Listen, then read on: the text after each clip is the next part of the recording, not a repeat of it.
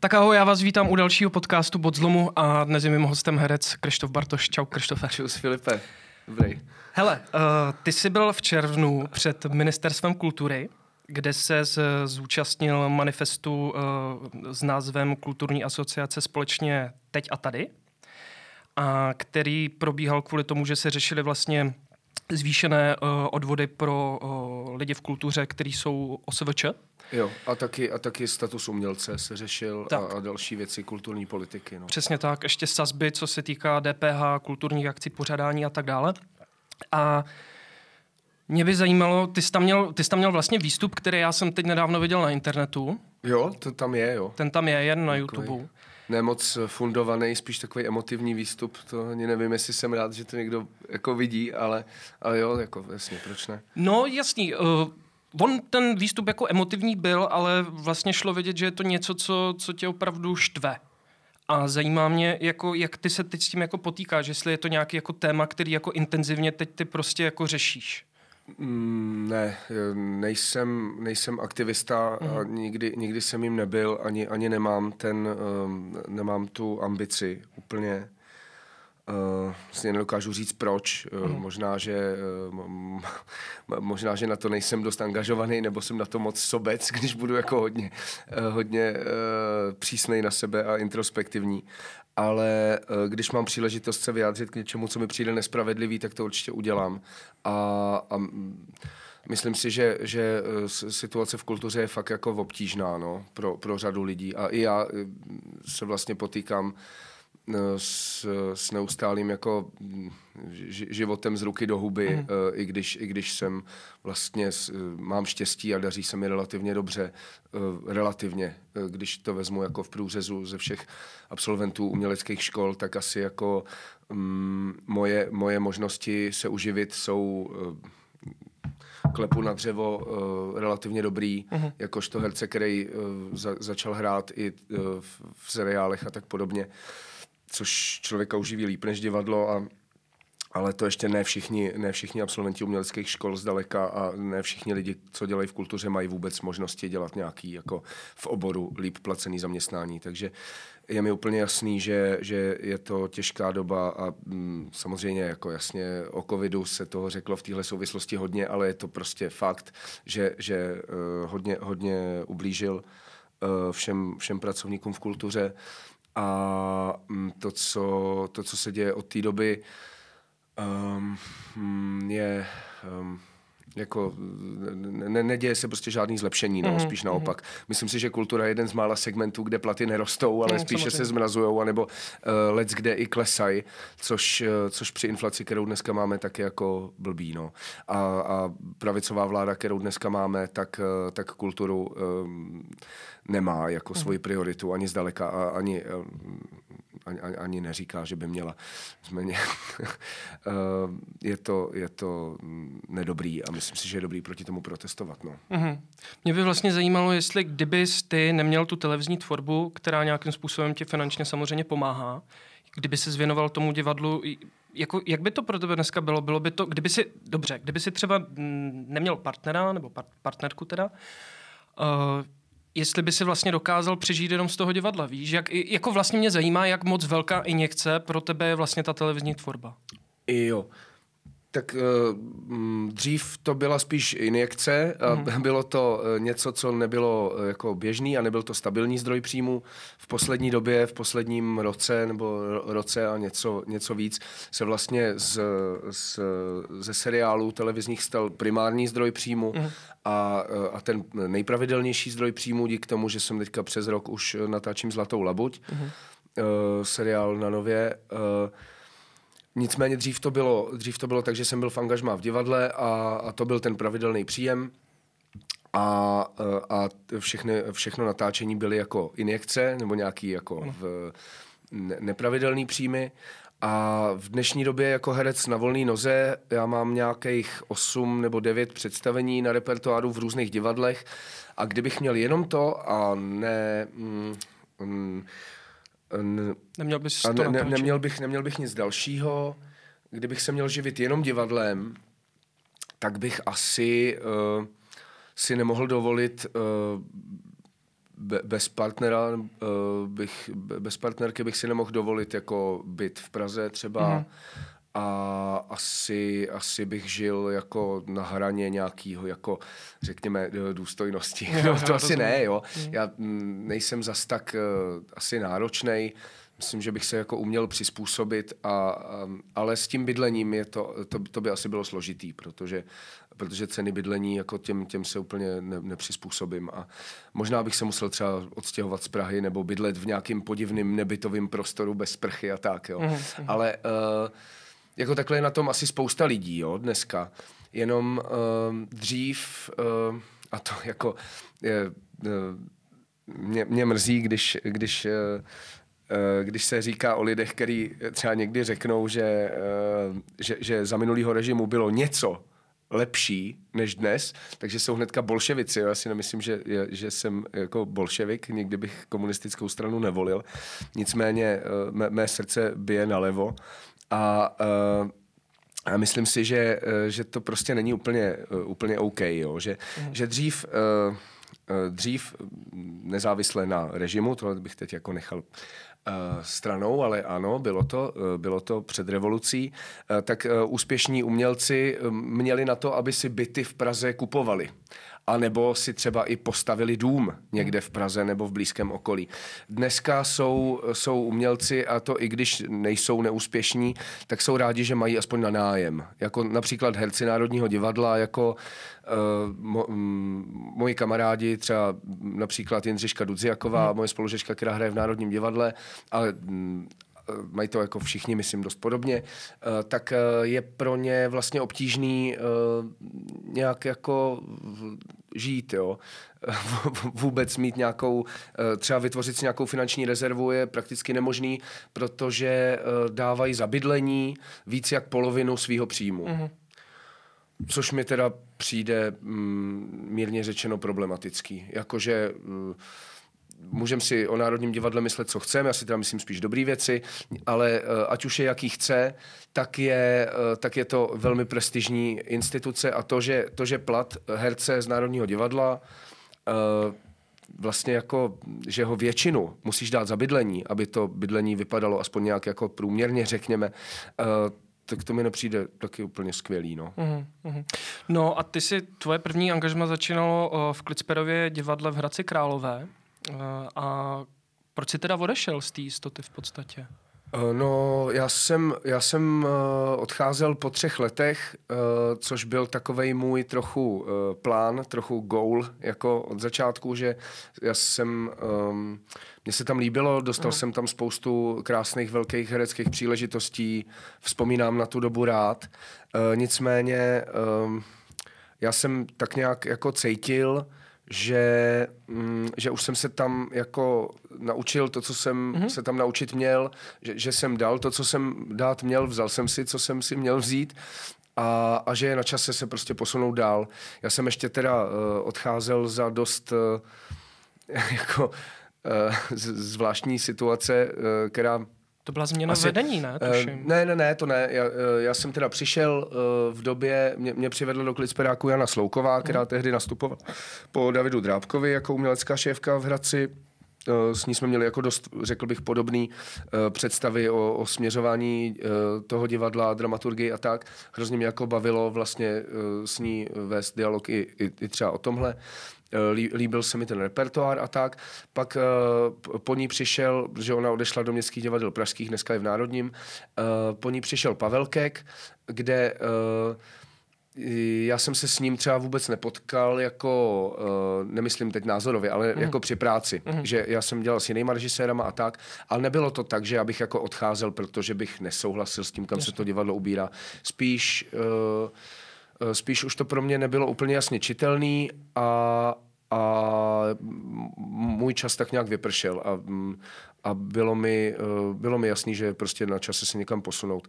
Já teda vůbec jako většinou nevydržím na jednom místě nějak extra dlouho, to, že jsem eh, vlastně zvládl čtyři roky na damu zůstat skoro zázrak.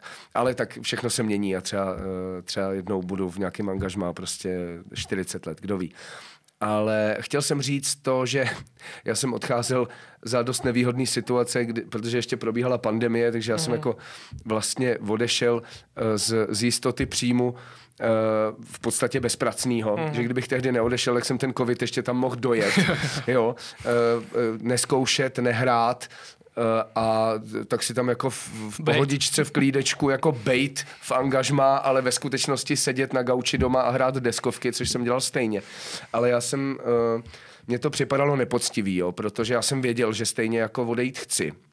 Ale teďka jako odcházet z toho angažma uh, ve chvíli, kdy, kdy se po dvou letech konečně začne pořádně hrát a já řeknu, hele, tak teďka budu muset pracovat zase, tak to ne, já jdu. Uh, tak to by mi přišlo jako pitomý, jo.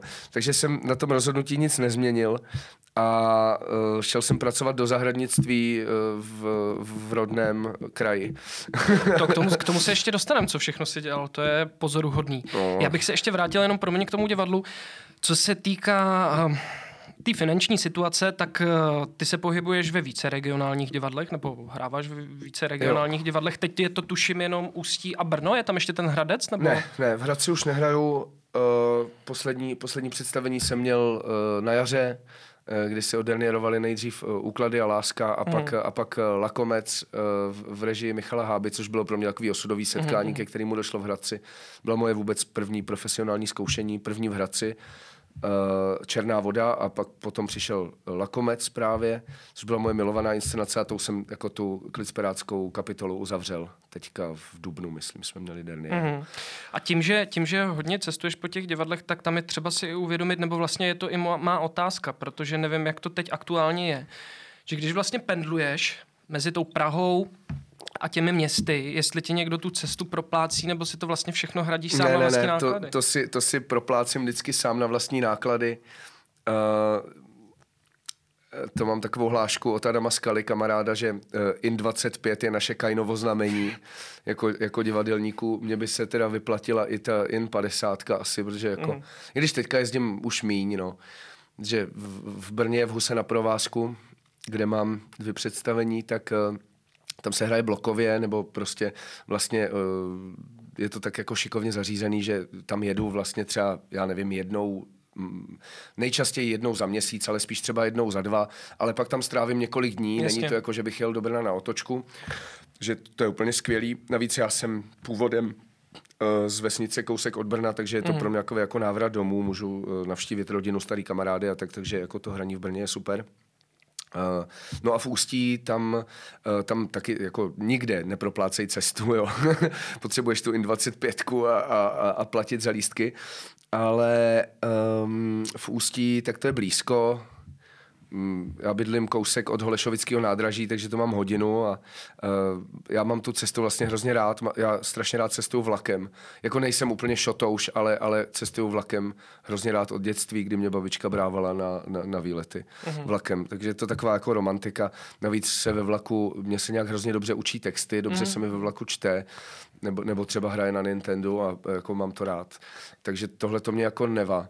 I když je fakt, že kdyby mi ty cesty někdo proplácel, tak bych jako neprotestoval. Uh, ono kolikrát, uh, když si to spočítáš, um, tak, tak vlastně na to zkoušení v nějakém jiném městě vlastně doplácíš. Mm. Že, že může se ti stát, že projezdíš víc, než, než dostaneš za naskoušení. No, Ale co se týká těch peněz za naskoušení, tak to se také pohybuje spíš v takových jako symbolických částkách. Ne? Jo, jako jasně, jak kde, ale když, když, když dojíždíš, tak nebo asi záleží na domluvě a, mm. a na tom, jak, jak jsou tam jako super lidi, uh, což třeba v divadlech, který já jsem potkal uh, mimo Prahu, co jsem odešel z Hradce, což je primárně Husa na provázku a Činohrák v Ústí, tak tam byla jako domluva vždycky skvělá, oba jsou to jako super baráky a i v tomhle, že jsem, že jsem za naskoušení dostal tolik, že mi to nejenom zaplatilo, zaplatilo ty cesty, ale ještě ke všemu mi zbylo i prostě na kafe a na Tatranku. Uh, takže v pohodě.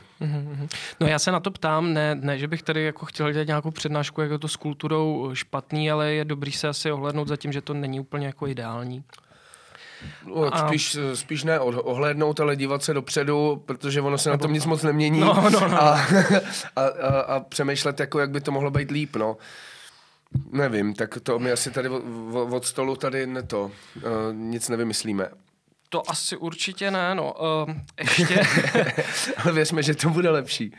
No. Tak já si nechci moc stěžovat, jo. Fakt si myslím, že mám štěstí. Já jsem hlavně hlavně považuji za velký štěstí, že mám tu práci rád, jinak bych to asi dělat nedokázal, že jo. No, ještě vlastně otázka, eh, když se na tu damu přihlásil, jestli si o něčem takovém měl vůbec jako ponětí, že... Moc ne. Jsem moc, moc jsem si to asi neuměl představit. Jako chodil jsem do divadla v dospívání a trochu, ale to člověk jako stejně neví, jak to jako zevnitř no, jasně, jasně. Chodil jsem do nějakého dramaťáku, chodil jsem jednu dobu i k Evě Tálské právě na provázku do studia Dům, ale mm-hmm. krátce, protože mě to trochu vyděsilo. Mě vyděsily takové věci, jako že by herec měl prostě se učit akrobaci a, a že by měl mít takový ty nějaký jako skoro baletní bodky a, a, v těch, a v těch dělat nějaký prostě mm, v tanečních sálech piruety. To mě všechno strašně odpuzovalo. Pro mě jako herectví bylo v dospívání hodně o tom, že jsem jako bohem rozervaný a že mám dlouhý vlasy a, a koženou bundu a, a strašně kouzím. A teďka jsem najednou jako chodil do, do dramaťáku, který připomínal trochu tu hereckou školu jako ten drill, který tam jako reálně je. Teď jsem zjistil, že to není o tom, že hodně kouříš a vedeš chytrý řeči nad hmm. pivem, ale je to spíš opravdu o těch jako baletních špičkách a o nějaký dřině a, a o nějaký snaze jako fakt. Že ti lidi byli opravdu jako hodně motivovaní. A to mě taky strašně odrazovalo. Já jsem teda spíš se cítil na to, že bych stopoval do Španělska, než, mm-hmm. než že bych někde na tanečním sále jako dřel, takže to mě na nějakou dobu od toho odradilo. Jenomže pak jsem zjistil, uh, oklikou jsem si k tomu prostě musel vrátit, protože protože studovat psychologii mě strašně nudilo a, a pracovat v přístavu uh, rukama bylo strašně vyčerpávající a taky to nebylo úplně moc rewarding, takže, takže nakonec uh, prostě mi zbylo tady to herectví a musel jsem se, musel jsem se na damu pak snažit v, na tom, v tom tanečním sále. Já si pamatuju, že my jsme se poprvé potkali, tuším v roce 2013 na, byly to Poděbradské dny poezie a, a ty jsi ještě nebyl, nebyl jsi, nebyl jsi na damu, přijel si v podstatě tak jako random se tam objevil, my jsme nikdo o tobě, nikdo nic nevěděli z těch jo. škol. A um, už tenkrát nevím, co, co, co jsi tam měl za text. Měl jsi tam tuším nějakou poezii. Uh, to byl asi Vladimír Holan. No, uh, a ty jsi to vyhrál s, ten rok dokonce. Smrt, uh, smrt, smrt si jde pro básníka. Jo, jo. Tak já jsem byl nadšený uh, to, uh, amatér. A uh, recitační soutěže mě asi nejvíc k tomu přivedly, no. Uh-huh a, a četba prostě. To bylo jsem... takové zjevení v té době, víš, že vlastně. Jo. No, protože my, jsme přišli z těch divadelních škol, že jo, my jsme byli na těch konzervatořích. Jasně, a měli jste nějaký lidi, kteří no, vás jasně. připravovali, že jo, e, Ta. vlastně vám vybrali texty, Ta. trochu vám řekli, jak to máte dělat, kdežto já jsem vlastně byl takovej ne- neotesaný a přijel jsem s nějakou jako svou uh, to představou o tom. No, to mě strašně bavilo. Mhm. Jsem to bral jako, jako mm, takovej uh, žánr vlastně tu uh, recitaci, že, že jsem měl prostě desetiminutovou show, se mm-hmm. kterou jsem si mohl sám dělat, co chci. A mm, to, to, to bylo hrozně fajn. A bral jsem to zároveň tak, že uh, když jsem přečet něco, o co jsem se potřeboval podělit, tak jsem tam s tím pak jel, no to bylo z nějaké jako vnitřní potřeby. Jak se vlastně tvářili rodiče na to, že vlastně tvoje sestra, tuším, je taky vystudovaný psycholog? No, ještě ne, ještě tak ona, ona je mladší, ale, ale jo, no, bude, myslím si, že bude výborná psycholožka jednou. Mě taky umí jako rozebrat báječně. Nebo ne rozebrat, jako pomoct mi, jo. Rozumím. A uh, No a brácha, brácha je, uh, je doktorant na, na Masarykově univerzitě uh, politologie, uh, uh-huh. mezinárodní vztahy. Jako já jsem, aniž bych se chtěl nějak chlubit, tak bych určitě na to taky intelektuálně měl dělat nějaký jako seriózní mm. obor, ale uh, jsem asi potřeboval udělat něco jiného, no. Tak nějak to. Ale rodiče, um, oni, moji rodiče byli vždycky hodně liberální a mm. sice se mi to snažili rozmluvit, to je taky jeden z důvodů, proč jsem nešel hnedka po Gimplu dělat herectví, ale ale oni si nikdy jako nedělali iluze, že by mi mohli něčím jako silou zabránit. Takže uh, toho jsem byl ušetřen. A tvoji rodiče jsou architekti? Jo. Mm-hmm. Jo. A no, a a byli dobrý rodiče, protože mě nechali jít, když jsem hmm. potřeboval a nechali mě jako rebelovat, když jsem potřeboval. I když jako já jsem úplně nerebeloval proti nim, protože ono moc nebylo proti čemu. Jako. Hmm. Kdyby byli nějaký uh, restriktivní jako plukovník Frank Fitz, námořní pěchota z, z americké krásy, tak to by se to rebelovalo ještě jinak. Ale uh, asi mm, prostě jsem potřeboval jsem rebelovat tak nějak abstraktně proti všemu a i, i to jako nějak prošlo. Ty jsi vlastně, promiň, ještě, ty jsi v 15, nebo ne v 15, ty jsi řekl v mnoha rozhovorech se to opakuje, že jsi v 15 vlastně z introverta přeučil na extroverta. Já nevím, jestli přesně v 15, no ale počkej, nechám tě dokončit otázku. No, no, a um, ne, v pohodě. že jsi vlastně jako přeučil, nebo že, že jsi chtěl být nějakým způsobem víc extrovertní a já, já se vlastně já jsem se tak jako nad tím zamyslel a jsem si říkal, a jako proč? Co je vlastně špatného na tom, že jako je člověk introvert? Nebo to byla nějak, že si chtěl překročit nějakou jako svoji komfortní zónu v té době? Nebo? To nebylo tak vědomý. Uh, mm-hmm. um, tak na, takhle špatně na tom není určitě nic, ale to vím teď, uh, na, na tom být introvert. Ale tehdy já jsem strašně potřeboval asi si něco dokázat. Mm-hmm. Mm, tehdy už jsem byl uh, docela jako v kolektivech oblíbený a, a š, jako bylo to v pohodě, ale uh, když jsem byl, já nevím, ve školce na prvním stupni, uh, tak, uh, tak jsem byl opravdu jako takovej ten v koutku, spíš jako mazánek paní učitelky, který by si nejradši jenom s ní povídal, protože nevím, no, ti, ostatní mu nějak má pocit, že nestačí, nebo to. Takže jsem byl jako docela osamělej vždycky a, a měl jsem prostě chuť to nějak prolomit, no. A uh, já jsem měl, asi jsem měl už tehdy nějaký FOMO, Fear of Missing Out, což se tehdy ještě neříkalo, ale, ale měl jsem to a strašně jsem chtěl, aby mě nějaká ta parta prostě jako vzala mezi mm-hmm, sebe. Mm-hmm. Jenomže to jako nešlo, když, když já jsem nikdy nikomu nic neřekl nebo to, tak jsem to musel to překonat. Mm-hmm. A v tomhle ohledu pro mě udělali divy uh, různé látky, uh, které mění uh, to vědomí. Ty jsi prošel mnoha uh, brigádami, než jsi šel na damu, nebo vlastně i po damu, jestli tuším, ty jsi dělal, eh, ty jsi dělal zahradníka, eh, montáž, demontáž stánku, potom jsi dělal na recepci, předtím jsi dělal v Hamburku, ve 20 tuším někdy. Tak jo, jo. No, to bylo takový asi nejzajímavější, jako to, to zahraničí a tam jsem taky, eh, jsem toho vystřídal spoustu. A jak člověk se nějak živit musí, že jo, no, a, když nemá, a když nemá žádnou kvalifikaci, tak, tak co jiného než nějaká manuální práce. Já se do teďka do toho trochu stylizuju, jak se můžeš všimnout, že mám tady tu instalatérskou bundu. A, um, a práci rukama jsem vždycky nějak jako měl docela rád, když bohužel mi to moc nejde. Jako já nejsem moc šikovnej a uh, myslím si, že kluci z vesnice od nás z Drásova, že by se mi jako všichni mohli vysmát, co, co všechno neumím, jo. A moje, moje dovednosti v, v domácnosti tak jako končí u, uh, u výměny žárovky a ne, nejsem žádný prostě eh, řemeslník šikovný. Bohužel bych jako chtěl, ale asi nemám to v sobě. Takže mm, moje brigády byly hodně často spíš jako o tom, že jsem přenášel věci z bodu A do bodu B, nebo prostě mm-hmm. jako makal, což ta práce v Hamburgu v přístavu byla taková, Němci tomu říkal, říkají uh, akord arbeit, jako uh, práce v takovém malém týmu, kdy prostě se člověk nezastaví celou tu směnu. A, a byla to sranda, protože tam byli lidi z celého světa, Uh, jsem, jsem byl jediný Evropan v, těch, v tom kolektivu širším a dělali jsme v týmech po čtyřech. Já jsem pak delší dobu uh, dělal uh, s Kazachem Nikolajem, uh, s, s Turkem uh, Fatihem a Maročanem Lachsenem, který byl hrozně fajn. A v jakém věkovém průměru třeba ty lidi byli? To byli, byli starší než mm-hmm. já. Mhm. Já jsem byl, já jsem byl jako uh, asi úplně nejmladší tam, ale uh, byli tak jako od, od dvacátníků až Lachsenovi bylo třeba, si myslím, klidně mu mohlo být 60, anebo byl jenom tak prokouřený tabákem i hašišem, že vypadal starší, než byl. Ale mohlo mu být jako určitě ne méně než 50. Takže v takovém rozpětí asi, no.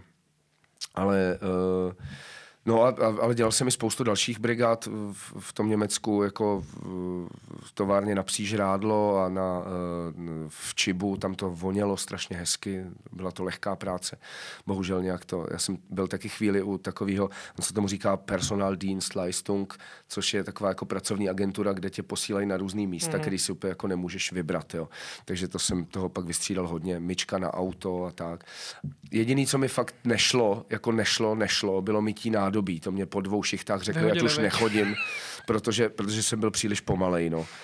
Ale jako vlastně nic tak, tak moc zajímavého mm, na tom nebylo, jenom že to bylo jako úplně jiný, než, než si nějak žít svůj bohemský život jako v, v Brně a mít pocit, že za tebe rodiče všechno vyřeší a tak, tak jsem najednou prostě v 19, ve 20 byl někde prostě daleko od domova, kde jsem se o sebe musel postarat. Takže za to jsem rád, jako že, že mě to nějak dalo mm, trošku nějakou zodpovědnost. Dospěl jsi rychleji, si myslíš? Jak já si nemyslím, že jsem dospěl doteď, ale, uh-huh. uh, ale nějaký krok k dospělosti jsem tehdy určitě udělal. Uh-huh. Uh, no, je, úplná dospělost to asi ještě, ještě nemám. A, ale nehodnotím to, možná je to dobře. Mně se líbilo, jestli on, je to opravdu nějaký termín Schichtführer? Jo, jo, jo. No tak jasně, eh, to je prostě vedoucí směny.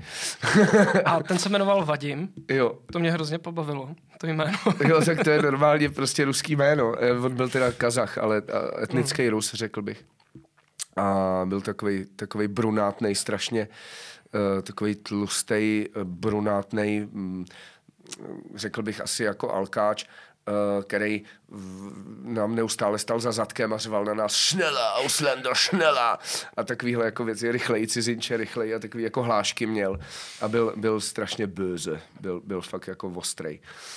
A Uh, no a mě neměl rád, uh, mě nějak podezříval, Eh, po každý, když se, když se tam něco ztratilo, že my jsme často, jako, často jsme nakládali s docela cenýma věcma, jako jsou třeba cigarety mm-hmm. a v jedné té krabici, která měla asi 20 kg, těch cigaret bylo 10 tisíc, což už si jako člověk by rád odnes domů, ale jak to udělat? Přiznávám se, že tohle to mi hlavou problesklo s tím mizerným platem. Jsem říkal, kdyby, kdyby se mi povedlo jednu tu krabici nějak propašovat, tak to bych prostě měl vystaráno. A on to asi jako zavnímal. A když se to opravdu jednou stalo, že ta krabice se ztratila, mm-hmm. a já jsem s tím neměl nic společného, tak se jako na mě zaměřil a podrobil mě křížovému výslechu. Ale zjistil, že já s tím skutečně nemám nic společného. Ale asi měl nějakou intuici, protože přiznávám se, napadlo mě to. A kde jsme to byli? No, tak prostě to byla taková epizoda, ze začátku, ze začátku mě bylo docela do pláče jako z toho, že, že místo toho, že bych si jako seděl v teple v Brně a, a, a, a učil se psychologii a myslel na svoji zářnou budoucnost a, a někde po kavárnách to, tak, tak tady musím si jako tvrdou prací vydělávat na chleba uh, s šichtfírerem nad sebou, ale, ale člověk si zvykne na všechno a já jsem si na to zvykl docela rychle a bylo mi v tom vlastně dobře po mhm. čase. Mm taky nikdy jsem neměl tak dobrou postavu, jak tehdy, protože jsem prostě bušil uh, každý den a cítil jsem se dobře, uh, měl jsem pocit, že jako beru nějak život do svých rukou, doslova teda a to, uh, a to není špatný, no, mm-hmm. takže jako v těch 20 to šlo. Dneska už bych se k tomu nerad vracel. Jsem rád, že už nějakou kvalifikaci mám mm-hmm. a že můžu dělat něco jiného. Já se chci ještě zastavit u ty tvý aktuální popularity. Ta přišla vlastně ze dne na den v podstatě. Jo, jo, no, to bylo vtipný. Ty jsi měl štěstí, že tuším, nebo myslím si to, nebo je to tak určitě, Uh, že jsi dělal uh, první nějaký jako tvůj projekt, projekt, který byl poměrně kvalitní, koukalo se na každý díl toho projektu tak 2 miliony diváků. Byly to devadesátky, kde si hrál policistu Tomáše Kozáka. Zajímá mě, kdy ti začaly chodit další pracovní namítky? Bylo to během toho seriálu, když už se jako vysílal, tak po nějakých těch epizodách, nebo až po jeho konci? Uh, až, až po konci a nebyla, nebyla to žádná úplně jako smršť. Mm-hmm. Spíš uh, to se tak jako postupně a ani, ani, že bych se třeba dneska v nich nějak topil, jako mm-hmm. to, to ne. Já, uh, spíš uh, spíš, co se stalo hned, tak to byl jako zájem médií a tak mm. a že mě jako všichni, všichni psali, jak se jim to líbí a, a no prostě takový jako nárůst zájmu, ale ne nutně pracovní nabídky, ty přišly jako potom nějaký. Mm. A, ale jo, jako s, docela se, s, můj svět se proměnil uh, vlastně ze dne na den, protože najednou jsem byl uh, z, z úplně neznámého herce docela známý, jako, i když teda jenom touhletou rolí v tu chvíli, ale, ale určitě mi to otevřelo jako hodně dveří do budoucna. Mm-hmm. To, jako, to jsem měl velký štěstí, no. Jaký je Bebiak eh, režisér? Jaký je jako jeho přístup? Je spíš jde po té jako přirozené cestě, že tě v tom nechá trochu plavat, nebo mám nějakou jasnou vizi, do který tě... D- obojí. On, on jde hodně po přirozené cestě, uh, dává málo připomínek, ale, ale zároveň má jasnou vizi, takže když, když to úplně jako nesedí, ono, on není, on není moc normativní. Jo? Mm. Jakože když, když uh, jeho, jeho představa nějak souvisí s tou tvojí o té postavě, tak tě nechá. Mm. Ale uh, když se jako asi odchylíš moc, nebo, nebo spíš uděláš nějakou zjevnou chybu, což uh, mně se párkrát stalo, jelikož jsem byl úplně jako v tom novej, ne úplně, předtím jsem nějaký menší role hrál uh, před kamerou i, ale, ale nic, na čem bych nazbíral fakt hodně zkušeností.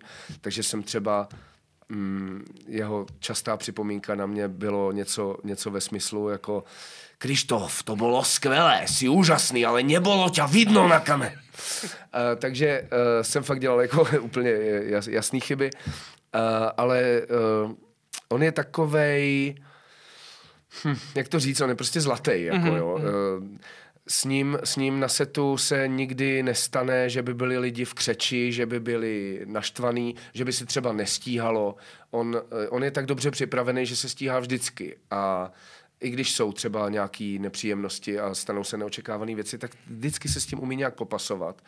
A jde z něj strašný klid, což uh, fakt jako zásadní věc, co mě napadne v souvislosti uh, s Bebiakem, je prostě klid. Mm-hmm. Takový jako božský klid a vyrovnanost, což je hrozně příjemný u režiséra.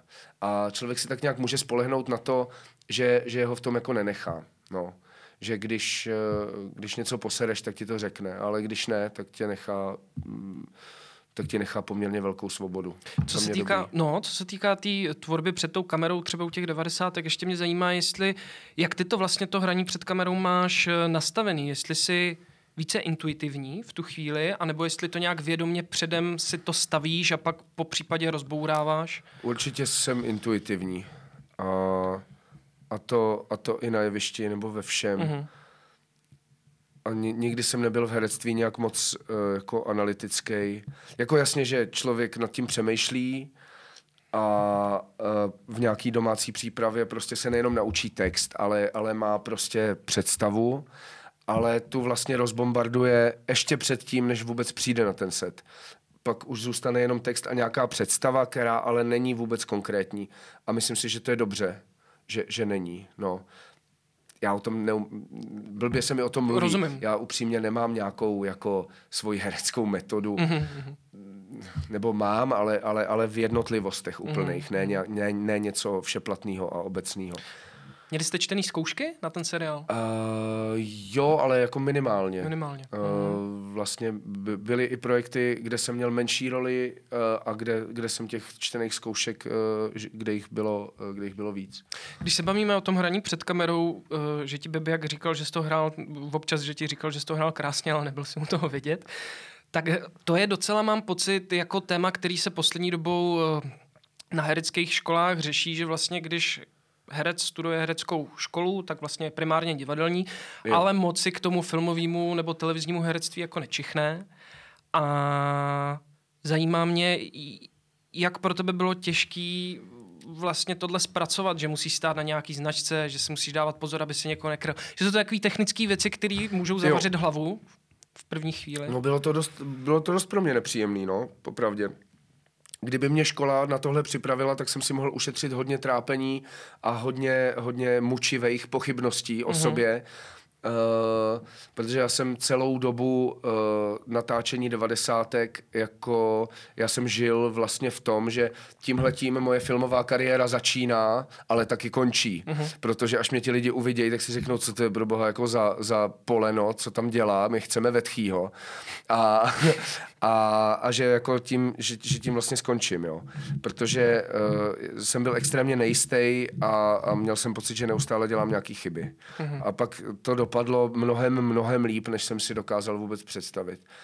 Uh, no, Uh, ale jo, jako kdybych, kdybych nějaký zkušenosti třeba i ze školy měl, nějakou, nějakou průpravu, nějakou praxi, tak, tak by to určitě bylo bezbolestnější. Ale tak uh, možná, že řešením by byla nějaká herecká škola jako specializovaná na film, mm. jako je úplně běžný jako v, na spoustě místech v zahraničí. Mm. A vlastně nevidím důvod, proč by taková nebyla i u nás. Jako FAMu je věhlasná škola vlastně evropsky a, a uh, dokážu si představit, že by třeba měli ateliér filmového herectví, proč mm-hmm, ne? Mm-hmm. Ale nevím, no. do toho jim nechci mluvit. Jasně. Uh, potom ještě další otázka, ta se týká uh, pořád těch devadesátek. Ty jsi měl, ty jsi měl takovou krásnou scénu uh, s Michalem Novotným v Diskulendu Silvie, kde hraje Ivana Jonáka. Já jsem se dozvěděl, že jsi četl knížku uh, Sex, Disco a revoluce, kterou jsem četl taky, Jo. která je poměrně zajímavá. Jo. Zajímá mě, jestli, když jste točili tuhle tu scénu a měl si ho před sebou, jestli, jestli, jestli, jestli ti do toho obrazu dotekly ty informace, co jsi o něm věděl. Uh, jako totálně, ale jak jsem... Je, já jako k tomu fakt přistupuju spíš pudově, jo, mm. ale tam to bylo spíš o tom, že já jsem úplně zapomněl, že je to herec. A já, já jsem před sebou vůbec neměl novotnýho, já jsem měl fakt jako Jonáka, uh, že on ho totálně jako stělesnil, to bylo fakt skvělý. Mm. A on se do něj úplně proměnil už, uh, už v, v maskérně, jo. A už začal tak mluvit, začal prostě si ze všech dělat prdel, totálně nejapně, začal být hrubej, úplně prostě uh, bylo to, bylo to fakt hustý převtělení. A uh, takže to se jako s ním hrálo úplně samo, protože člověk byl jako střídavě v šoku, mm-hmm. uh, nasranej a, a na závěr, když ho teda dostal za mříže, tak pocítil obrovský zadosti učinění, že tenhle člověk si půjde sednout. A jako nějaký Uh, prostě de- detaily z Jonákova života v tom úplně nehrály roli, protože Rozumím. tam prostě má, máš, to, máš to hovado mm-hmm. uh, a to je prostě všechno, co uh, that's all that matters. Musíš ho zavřít prostě byly tam scény, které fakt se hrály úplně sami. Tím spíš, že, eh, jak, jak už jsem taky v nějakém rozhovoru řekl, já jsem byl vlastně v hrozně výhodné pozici pro tu roli, protože eh, stejně jako začínající nejistý Tomáš Kozák se učil, jak dělat dobře svoji práci policisty, tak já jsem se učil, jak dělat co nejlíp svoji práci filmového herce. A jak to by přistupovali eh, kolegové ty nejbližší, což byl Martin Finger a Ondřej Sokol? Jako dělali si ze mě prdel mm-hmm. ze začátku hlavně Uh, což byla další výhoda, že se točilo poměrně chronologicky, mm. že to mhm. nebylo tak rozsekaný, jak to někdy bývá, ale uh, více-méně to jako šlo uh, v nějaký chronologii. Uh, jako s velkýma výjimkama, ale, ale jako jo. Uh, takže oni vlastně ze začátku mě tak jako tolik nebrali a později naopak jako už docela dost jo, takže to mělo vlastně podobný vývoj jako v tom samotném seriálu. Mm-hmm. A uh, jako tak hlavním prostředkem nějakého zblížení byl humor, uh, který většinou byl jako dost jednostranně, jako jsem jeho terčem, byl já, až se jako dá říct terčem a, a později, když jsem získal trochu nějaký sebejistoty, tak už jsem jim to i uměl vracet. Mm-hmm. Jsem na to doteďka hrdý.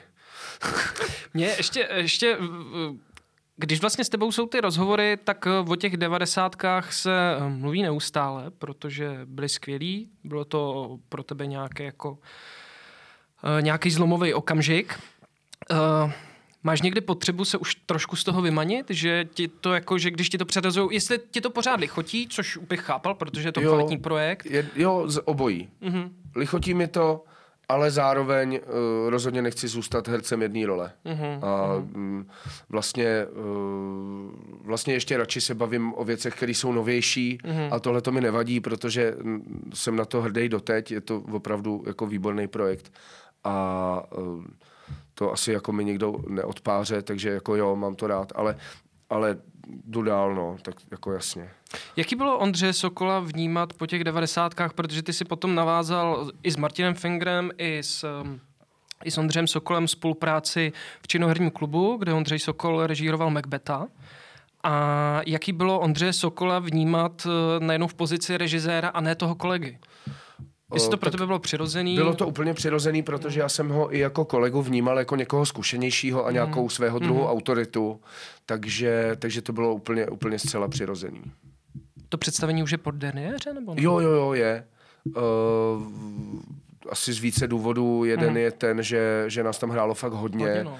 A, a že i když to bylo vyprodaný, tak se prostě nevyplatilo to hrát mm. ekonomicky. Mm a, a divadla eh, činohrák nevýmaje prostě nem, jako mají poměrně hluboko do kapsy často většinou. Mm.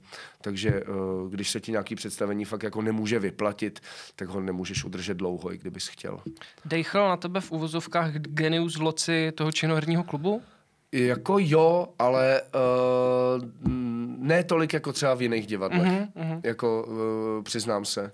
Že já to tam mám hrozně rád, uh, hrozně dobře uh, mi tam je třeba jako na, na baru a tak, a, ale přiznám se, že, uh, že uh, třeba na Damu uh, pro mě uh, činohrák jako nebyl místo, kam bych primárně chodil, Jasně. jako uh, divácky. To, na, na Damu to pro mě uh, bylo asi zábradlí nejvíc, ale taky, ale taky třeba národní nebo dlouhá, jako bylo toho víc, ale, ale v Činoheráku jsem vlastně byl jenom párkrát za, za, za studium. Mm-hmm. Ale tak zase byl to asi dobře strávený čas, ne? Jo, Protože to určitě. Protože jste s Martinem Fingrem uh, si povídali o uh, tehdejším divadle uh, komedie. Jo, jo, o té éře, kde on byl, o který si vlastně říkal, že jo. bys chtěl něco takového poznat. Ano, tak to je to, něco, k čemu asi se vztahuje hodně divadelníků mm. nějak, že to byla taková jako uh, zajímavá umělecky uh, éra prostě, kterou já jsem nezažil ani jako divák, já ty věci znám jako těch pár, jako co jsem viděl ze záznamu, což jako není ono, jo. Takže já to spíš uh, znám zprostředkovaně jenom z vyprávění lidí. Uh, ale je to samozřejmě jako něco, co člověk uh, zažít chce jako, jako divadelník, nějakou prostě velkou éru mm-hmm. nějakého mhm. divadla a chce, chce jí být součástí. A s tím Ondřejem Sokolem třeba nějaká spolupráce a s tím Martinem Fingrem bude to nějak někdy pokračovat? nebo To nevím, Nevíš, to by se, to by se musel mm. zeptat jich, ale já spíš, uh, jako moje, moje srdce uh, je, je, je jako ještě jinde já, já vidím svoji šanci na, na divadelní éru jako s jiným člověkem a mm-hmm. to mhm. je uh, pro mě Michal Hába mm-hmm. momentálně a už docela dlouho. To je takový moje, uh, to je takový moje jako osudový setkání s režisérem. Uh, já jsem uh, s ním naskoušel už uh, pět inscenací nebo šest, teď nevím, no, ne, nemusím to počítat, ale začalo to v Hradci a pak to pokračovalo v, v komedii právě a uh, a teďka v x desíce a v Činohráku v Ústí, kde uh, momentálně já mám dvě, dvě role uh, v jeho věcech, oboj, oboje jsou hlavní, takový ty, kdy jako neslezeš z jeviště a, a to, to jsou moje uh, milovaný a největší. To no. jsou jaký věci? Hele, je to v, v x desítce mm-hmm. Slachende Bestien, smějící se bestie, což je uh, Hábová, naše taková divadelní prostě skupina, která se odkazuje k německému divadlu už tím německým názvem, což mě taky konvenuje jako mm. uh, tomu bývalému uh, přístavnímu dělníkovi německému uh, a miluju německý divadlo, tak tam uh, Uh, tam je to představení, který se jmenuje Jako lvy a neb sestup a vzestup pana B, což je uh, taková jako šílená um, neoliberální, antiutopická pohádka, kde, eh, kde eh, bankéř, pan B, posedlý vlastním prospěchem a schopný zradit i vlastní babičku, aby ji prostě ošulil o pár stovek, eh, tak se ocitá na ulici mm. vinou nepříznivých okolností a potom je to taková chvíli jako šílená bezdomovecká komedie, což jako sice si člověk myslí, že by si jako zrovna z takového lidského neštěstí jako nemusel dělat srandu autor uh, Roman Sikora, ale jako ono to fakt je vtipný a slouží to svýmu účelu. A, uh, no a on teda pak podvádí i ty bezdomovce a podobně. Jako, je to taková částečně postdramatická šílená jízda, je to brutální komedie v, v, v rychlém tempu, kdy eh, je to, je to celý napsaný jako úplně rozsekaným jazykem, mm. převrácená syntax. Bylo naprosto brutální se to učit, eh, protože eh, jako, když ty věty nějak přirozeně plynou, notabene, když se třeba rýmujou někde, jako v následující věci, co jsem zkoušel s Hábou Péru Gintovi, uh, tak to se učí samo, mm-hmm. když se to mhm. rýmuje třeba, jo, to je úplně jako dar z nebes, jo, proto to tak myslím i psali uh, z části. Uh, ale tohle, kdy prostě úvodní monolog vypadá jako, uh, kousek řeknu, jo, abych ukázal, jak je to prostě divná syntax, tak jako nebylo, fakt, to, tohle. Lehké jako, nebylo to ale někdy říkám si, že horší ještě. Horší věci jsou. Že to zlé tak nebylo, možná. Protože jasné je, že jasné. Že všichni umřít musíme jako. No musíme. No netvařte se. Nevrte hlavou. No nejste, fakt nejste, nesmrtelní, to fakt nejste. a tak dále, jo. Ale takhle... Já, text. Jo, takhle já mluvím v podstatě hodinu a půl bez přestávky, mm-hmm. jo, protože je to prostě celý o mně. Pak jsou tam jako samozřejmě další figury, které se tam střídají. Ostatní si taky zahrajou krásně, protože každý hraje třeba 20 různých rolí. Uh, ale fakt jako se to točí okolo mě celou dobu. Z jeviště slezu jednou a to asi na pět vteřin a uh, je to prostě výzva, jako nejenom paměťová. Ona taky v X10 je úplně příšerná akustika, takže jsem pak poprvé musel, uh, poprvé jsem musel k foniatrovi, protože už jsem byl totálně vyřvaný. Uh, no, tak to je jedna věc, na kterou jsem fakt hrdý. A, a druhá je Pergint, kterýho jsme pak s Michalem dělali v zápětí vlastně v, v Čenohráku v Ústí. Za, kte, za kterýho si měl v podstatě i širší nominaci na Táli. Uh, jo, jo, jo, to, ano, dostal jsem uh, nominaci na Táli, uh, což uh, je milý, uh, jako po, potvrzení mého snažení a myslím, že se to fakt povedlo a Pergint je taková teďka moje prostě, mm-hmm. uh, no, taková moje velká role. A to je prostě, uh, to se tak někdy stane, že ti jako přistane role, která hrozně uh, hrozně nějak odpovídá tomu, kde, kde seš v životě a co vlastně, co je tvoje téma, co jsou tvoje témata a co, co ze sebe musíš jako teďka vymáčknout a co, a co si musíš nějak třeba vyřešit Eh, tak to se mě takhle úplně parádně strefilo a nejenom, že to je, jako si myslím, fakt dobrý divadlo, ale je to pro mě i skvělá a katarzní uh, autoterapie. Mm-hmm. Takže díky za to. Ještě se chci zeptat, eh, ty jsi minulý rok moderoval ceny Anděl. Jo. Jak ses k tomu dostal? Hele, oslovili mě. a já jsem nikdy nic takového vlastně, nemířil jsem k něčemu takovému, nikdy mě to ani nenapadlo, že bych byl moderátor ale prostě jsem si říkal, že to zkusím. Proč ne? Protože je to docela je to docela hustá nabídka a tak jsem, tak jsem to prostě vzal a udělal jsem to nejlíp, jak jsem byl schopný. No. Mm. Ale teda byl to takový stres, jak je to úplně něco jiného, než na co jsem zvyklý. Byl to živý přenos? No, že? no, živý přenos, ohromná vlastně zodpovědnost být uh, na pódiu spolu uh, s, se Zdeňkem Svěrákem a Petrem Pavlem v jednu, v jednu chvíli uh, docela jako hustá zodpovědnost a teďka jako já, co tam, co tam já dělám vedle nich, ne? Jsem měl úplně imposter syndrom. A uh, tak to bylo, Mm, to bylo docela hustý, no. Neříkám, že bych si to nechtěl zopakovat, mm-hmm. ale byl to, ale byl to teda, byla to krutá nálož. Bylo to, bylo to těžší, než jsi očekával, než jakou jsi měl představu? Asi jo.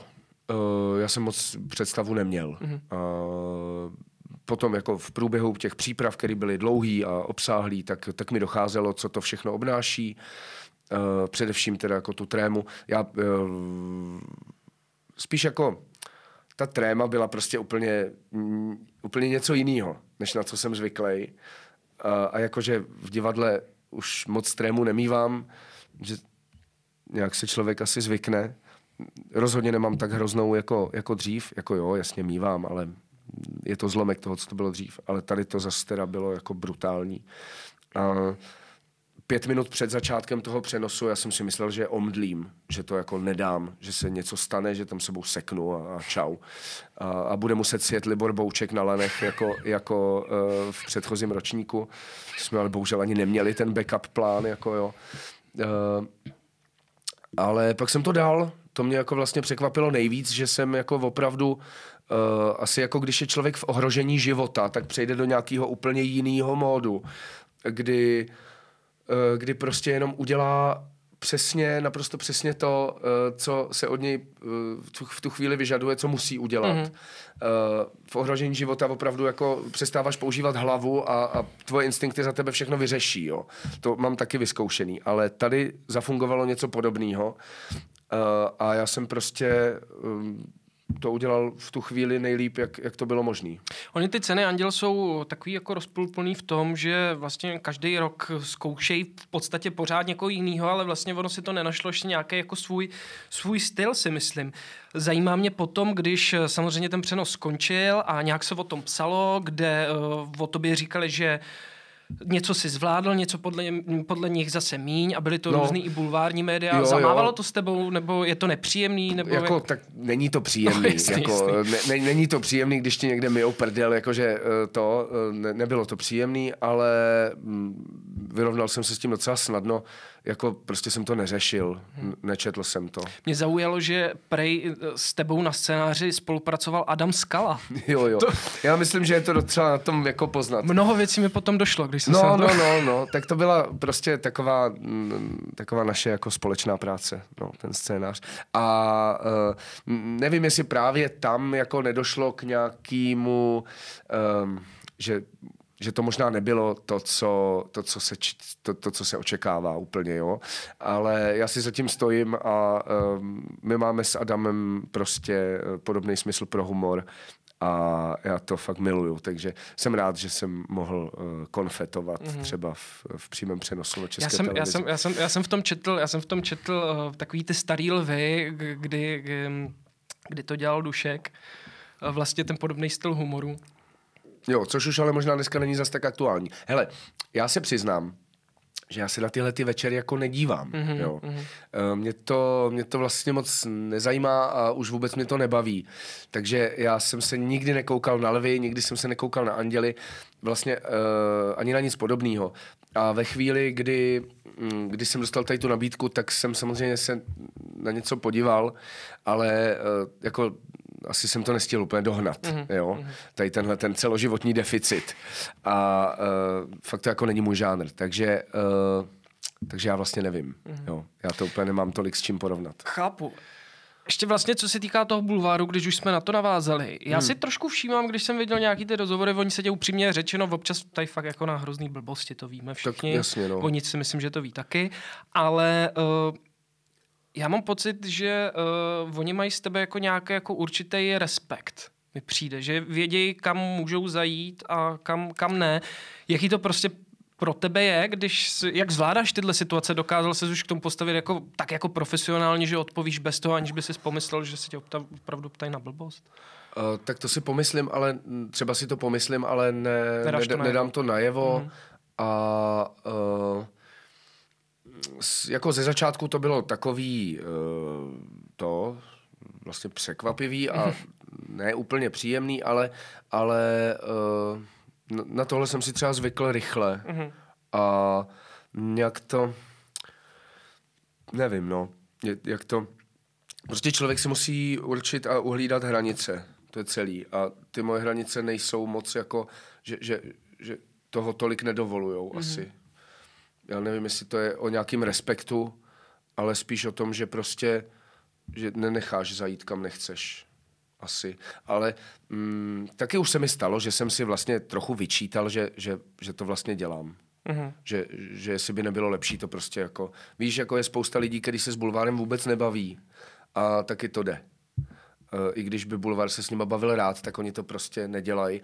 Ale eh, já jsem asi trochu eh, people pleaser a, a tak rád dělám lidem radost a, a mhm. neumím říkat ne tak dobře a tak pregnantně, jak bych rád. Takže občas, občas prostě neřeknu ne, i když bych rád.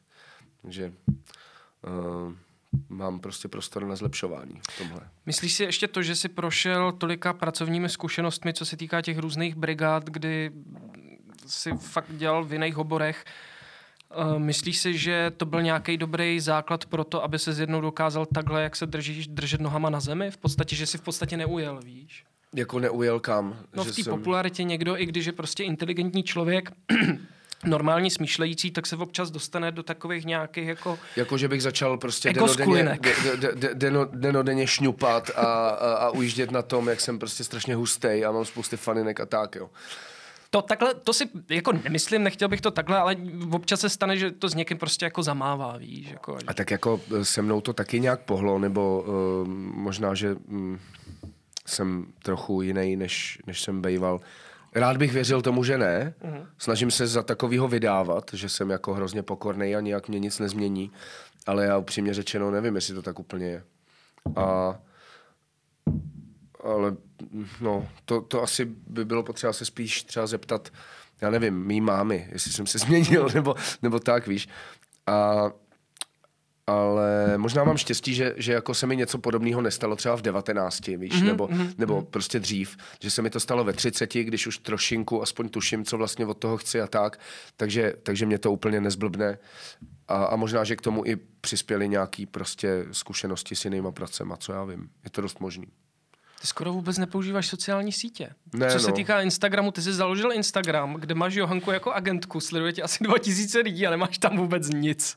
No, uh, jo, tak mě to jako neba, nebaví, nebo já to vlastně jako vědomě ne, nedělám. Uh, možná, že si tím škodím, možná, mm, možná jo, ale, ale... To vlastně není výčitka, to je jenom No vlastně jasný, otázka. já vím, Hm. uh, ale uh, nevím, no. Mně je to vlastně takový nějaký trochu proti srsti, že uh, když jsem nějakou dobu jako byl nějak na Facebooku, tam profil jako aktivní mám, ale vlastně jsem tam někomu napíšu na Messengeru, když na něj nemám číslo, jako to je tak asi celý, k čemu to použiju a eh, tak jsem si všiml, že prostě akorát eh, spoustu času vlastně zabijím tím, že to někde jako scrolluju mm. a přijde mi to jako, že, že to nemá úplně vlastně dobrý vliv na moji psychiku, že, že mám pak třeba tendence mít pocit, že, že mají všichni mnohem zajímavější a lepší život než já, eh, což jako asi není tolik pravda, akorát, že mě to, mě to štve, když se lidi jako chlubějí a ono mm. se na, tom, na těch sociálních sítích málo kdy děje něco jiného.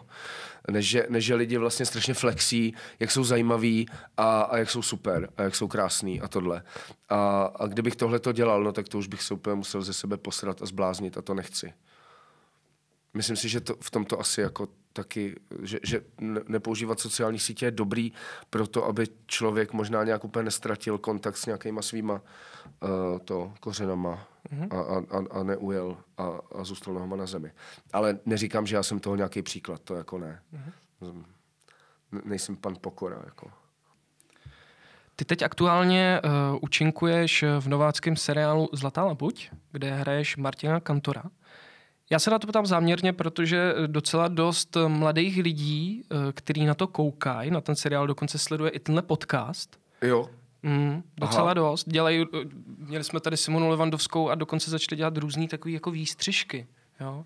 A vlastně Aha. mně, mně, mně vlastně přijde fajn, že ty mladí lidi na to koukají, protože mám pocit, že je to seriál, který má nějaký historický kontext a něco se člověk aspoň přibližně může o té době Jo, dozvědět. jednak to a pak taky uh, mi ten seriál přijde poměrně progresivní v tom, že vlastně úplně hlavní, nejdůležitější uh, hrdinové jsou hrdinky, mm-hmm. že jsou to ženy, že jsou to mladé holky, že je to jako dobře v tomhle nastavený a ne úplně jako klasicky, že to fakt jako není macho seriál, mm-hmm. kde by, kde by uh, odvážní a drsní muži prostě dělali uh, strašně drsné věci a ženy k ním vzhlížely a tak jako, že je to, že je to vlastně v těchto těch rolích jako dobře uh, nějak jako poměrně progresivně roz, uh, rozhozený a že je taky i v tom dobovém kontextu je tam poměrně ústřední prostě linka uh, lesbického vztahu, mm-hmm. kterou má právě, právě Simona s Kristýnou Ryškou.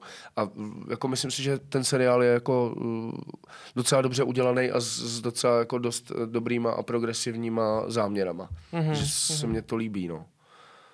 Jako, ne, že bych byl úplně jeho nadšený divák, Chápu. už proto, že se moc nedokážu na sebe dívat, ale, uh, ale sympatizuju velmi.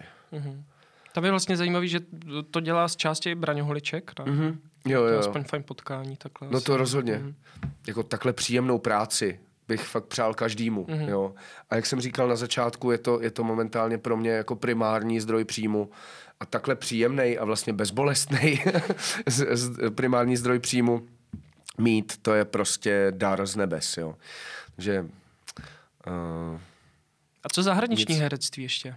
jako za, zahraniční No, projekty. jestli já jako... vím, že jsi hrál, říkal jsi občas, že jsi hrál nějaký nácky. Jo, jo, těch už jsem hrál spoustu, no. A uh, tak já jsem, to je ale takový nárazový, jo. Uh, já umím docela dobře německy, umím i, uh, umím i docela dost dobře anglicky, ale, ale nejsem si jistý, jestli některý z těch jazyků ovládám tak, abych mohl hrát jako na úrovni uh, rodilého mluvčího. A uh, to asi ne, upřímně. A to bych se musel nějak jako v tom dál zdokonalit. A, a, takže ono to stačí na nějaký malý role v, v nějakých uh, zahraničních projektech, který se točí v Praze, že jo, mm-hmm. tak mhm. oni prostě Němci nebo Amíci nebo Britové uh, přijedou na Barandov, to, to si to tam jako pronajmou a teďka točí tady něco v našich nádherných, uh, hezkých českých lokacích a, a najmou si k tomu za levný peníz i českého herce na, na malé role, tak to je něco, co jsem dělal jako už hodněkrát. Ale není to něco, čím bych se jako uživil asi, no. A byla by to taková nádeničina s nejistým vlastně, uh, s, s, s nejistou budoucností, protože uh, jako nikdy nevíš, no, jestli, jestli třeba nepojedou točit jinam, jestli nebude stávka mm, uh, a, a jestli, jestli tu roli dostaneš ty, anebo, dal, anebo dalších 200 prostě uh, uchazečů, který, který taky uh, umí to, co ty. A tu, tu, jako, to víš, že bych hrozně chtěl, uh, že je to takový jako samozřejmě sen hrát třeba uh, v Německu, jako uh, jak před kamerou, tak v divadle zvlášť, ale nějak momentálně upřímně ne, nevidím, že by byl zas tak reálně splnitelný a, a nedělám žádný konkrétní kroky k tomu, abych ho splnil. Třeba se to změní, nevím. Rozumím. Už ti někdo nabídl, abys hrál toho Jágra, nebo ne? ne. nebo jo, jako kdysi, eh, kdysi mi nabídli uh, roli Jágra, já jsem ji přijal, pak jsem jako hrál, hrál jsem herce, který se snaží hrát Jágra, kdysi v takovém bizarním... Uh, to je ten eh, mock dokument. Jo, jo, jo. jo. Já jsem ho, který... promiň, promiň, já jsem ho viděl, promiň, že ti skáču do řeči, jenom se chci zeptat, byl, byl tam fakt ten Jágr, nebo ne? Uh, no, tak ti bych to teďka celý zkazil, kdybych jo, ti to prozradil jasný. asi. uh, a nemyslím si, že mám, uh, nemyslím si, že mám povolení tvůrců to říct, ale mm. taky už je to strašně dlouho, tyjo. Mm. To je hrozně dlouho, jsem byl snad v prváku na Damu, tyjo. A ne, roli Agra ještě nikdo nenabít a uh, těžko říct, no. Ono možná je ještě brzo na životopisný film o Jágrovi. Mm. A až na něj brzo nebude, tak já už na to budu moc starý, že jo což už začínám být. Jako Jagrovi bylo 20, když vyhrál svůj první Stanley Cup. Hmm. A já jsem se narodil. Jsem totiž přesně o 20 let mladší než Jarda. Hmm. Jsem se taky narodil to 15. února. Takže si myslím, že jsme si souzený. Ona se sice narodila i Katka Neumannová 15. února, ale tu asi hrát nebudu. Hele, ale už to poznamenalo na mnoho místech, já si myslím, jo, že když no to právě. budeš pokračovat... Je, tak to je taková jako sranda, že jo, a, a, ale beru to tak, že, že, uh, že takový to říkání těch přání na hlas, že, že může někam vést. Třeba. Viděl jsi něco v poslední době, teď to, zkusil bych to omezit, z českých filmů něco, co, co ti přišlo dobrý, co by lidi měli vidět? Jo, jo, uh, třeba uh, hned všechny tři filmy, které byly nominované na Lva, uh, posledního, tak jsem všechny tři viděl a všechny tři mi přišly dobrý, mm-hmm. každý jinak. Asi můj úplný favorit je Banger, protože Banger je prostě film, který je úplně jiný než všechno, mm. co, tady, eh, co tady bylo doteď. A přijde mi, že je tak dobrý, tak vtipný, že má vlastně až jako kultovní potenciál pro mě. Je to po strašně dlouhé době český film, eh, ze kterého prostě používám hlášky. Mm. Jo, jako máš oči jak to fife třeba a všechny by jsem pochcel. A, a Čapek tak. a jeho gang. Eh, prostě je to, je to za mě jako dost dobrý a, a nejsem jediný, prostě hláškujem takhle jako s kamarádama, s, se sourozencema a tak. Takže Banger jako na prvním místě, ale uh, viděl jsem i Arveda a Il Boemo, hmm. který jsou v něčem tradičnější, ale jsou oba dva vynikající. Jsou to teda filmy z minulosti, což se často český kinematografii vyčítá, že se až příliš do minulosti obrací. Ale tyhle dva filmy nejsou uh, ani jeden uh, obrácený do, minul- do minulosti nějak genericky nebo samoučelně. Mm-hmm. A uh, oba mi přijdou vynikající. No zrovna já si myslím, že ten um, Arved Smíchovský nebyl třeba úplně nejznámější osoba, nebo já jsem o něm Jasně. nevěděl. Třeba. A tak to ani Josef Mysliveček mm-hmm. nebyl uh, zas tak známá osoba uh, v Česku teda, možná známější v Itálii. A jako ten Arvet speciálně, to je vlastně docela obskurní postava a ne jako, není to něco jako zátopek nebo mm. žižka, že jo. jo. A není to žádný prostě e, příběh, který by byl postavený na klasickém e, principu statečné srdce, mm. jo, protože on, ty filmy jsou pak všechny stejný, že jo. Statečné srdce, Gladiátor a spousta dalších ty životopisné filmy o hrdinech jsou si vlastně hodně podobný. Arvet je úplně jiný a navíc má tu výhodu, že tu nedávnou historii, takže prostě nacismus a protektorát a později prostě komunistickou diktaturu.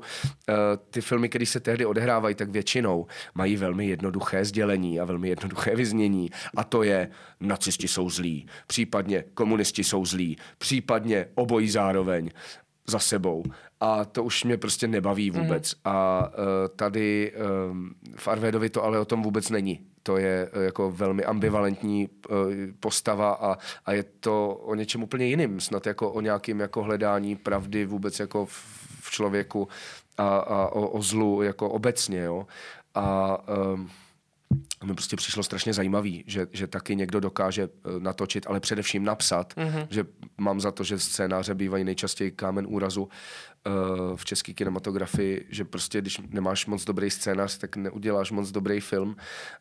Uh, taky proto, že se bohužel do scénářů strašně málo investuje tady, že oni mají asi ti producenti pocit, že scénář se přece dá napsat za nula peněz, ale ono to asi tak úplně nebude, že jo. Uh, tak uh, Vždycky je to nakonec otázka peněz, hlavně ve filmu.